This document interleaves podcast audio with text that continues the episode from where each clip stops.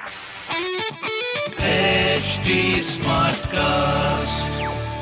आप सुन रहे हैं एच डी स्मार्ट कास्ट और ये है लाइव हिंदुस्तान प्रोडक्शन नमस्कार ये रही आज की सबसे बड़ी खबरें।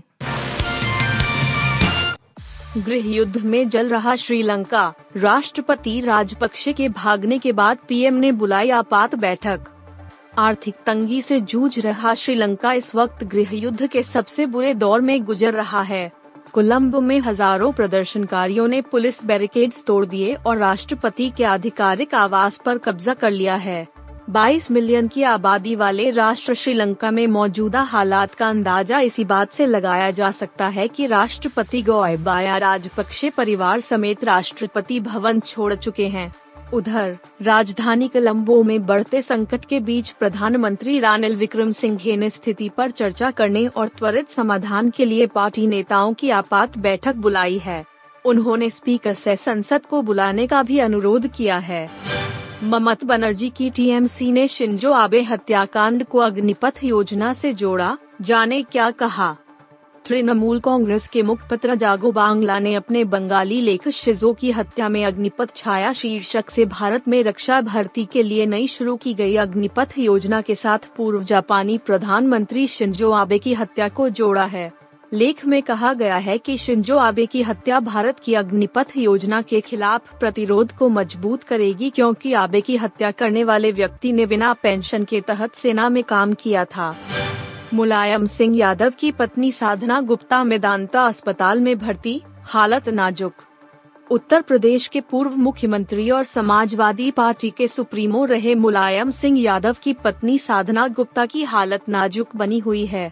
बताया जा रहा है कि साधना गुप्ता कुछ समय से बीमार चल रही थीं और फेफड़ों में संक्रमण के चलते उन्हें हाल ही में गुरुग्राम के मेदांता अस्पताल में भर्ती कराया गया है, जहाँ आज उन्हें आईसीयू में रखा गया है। पहले दिन की धड़ाम साबित हुई। खुदा हाफिज टू जाने कमाई। समीर चौधरी बनकर विद्युत जामवाल और नरगिस के किरदार में शिवालिका ओबरॉय। फ़िल्म खुदा हाफिज चैप्टर दो, अग्नि परीक्षा के साथ वापस लौटे हैं। लेकिन फ़िल्म को दर्शकों से कुछ खास रिस्पांस नहीं मिला है। खुदा हाफिज टू बीते दिन 8 जुलाई, को रिलीज़ हुई और पहले दिन बॉक्स ऑफ़िस पर धड़ाम साबित हुई है। फ़िल्म का पहले दिन का कलेक्शन काफ़ी हल्का है। इंडिया टुडे की एक रिपोर्ट के मुताबिक फ़िल्म ने पहले दिन सिर्फ़ एक दशमलव पाँच करोड़ रुपए का कलेक्शन किया है। उम्मीद है कि वीकेंड में फ़िल्म का कलेक्शन बढ़े। 300 चौके लगाने से सिर्फ़ दो बाउंड्री दूर हैं, विराट कोहली और रोहित शर्मा। ऐसा करने वाले बनेंगे दुनिया के दूसरे खिलाड़ी। भारत और इंग्लैंड के बीच दूसरा टी शनिवार को खेला जाएगा। भारत इस मैच को जीतकर सीरीज़ अपने नाम करना चाहेगा। तीसरा मैच रविवार को ट्रेंट ब्रिज में खेला जाएगा। बर्मिंगहम में होने वाले मैच में रोहित शर्मा के पास एक और उपलब्धि हासिल करने का मौका होगा। रोहित को अंतर्राष्ट्रीय टी ट्वेंटी में 300 चौके के आंकड़े को हासिल करने के लिए सिर्फ़ दो चौकों की ज़रूरत है। संयोग से पूर्व कप्तान विराट कोहली भी उसी रिकॉर्ड का पीछा कर रहे हैं। वर्तमान में रोहित और विराट कोहली के नाम अंतर्राष्ट्रीय टी में दो सौ अठानवे चौके हैं, जो इस मैच में ऐसा करने में कामयाब होता है। तो आयरलैंड के पॉल स्टर्लिंग के बाद ऐसा करने वाले दूसरे बल्लेबाज बन जाएगा। आप सुन रहे थे हिंदुस्तान का डेली न्यूज़ रैप, जो एच टी स्मार्ट कास्ट की एक बीटा संस्करण का हिस्सा है।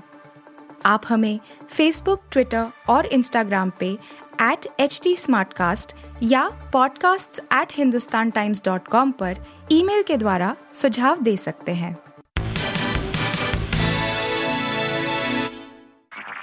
आप सुन रहे हैं एच डी स्मार्ट कास्ट और ये था live Hindustan production HD Smartcast.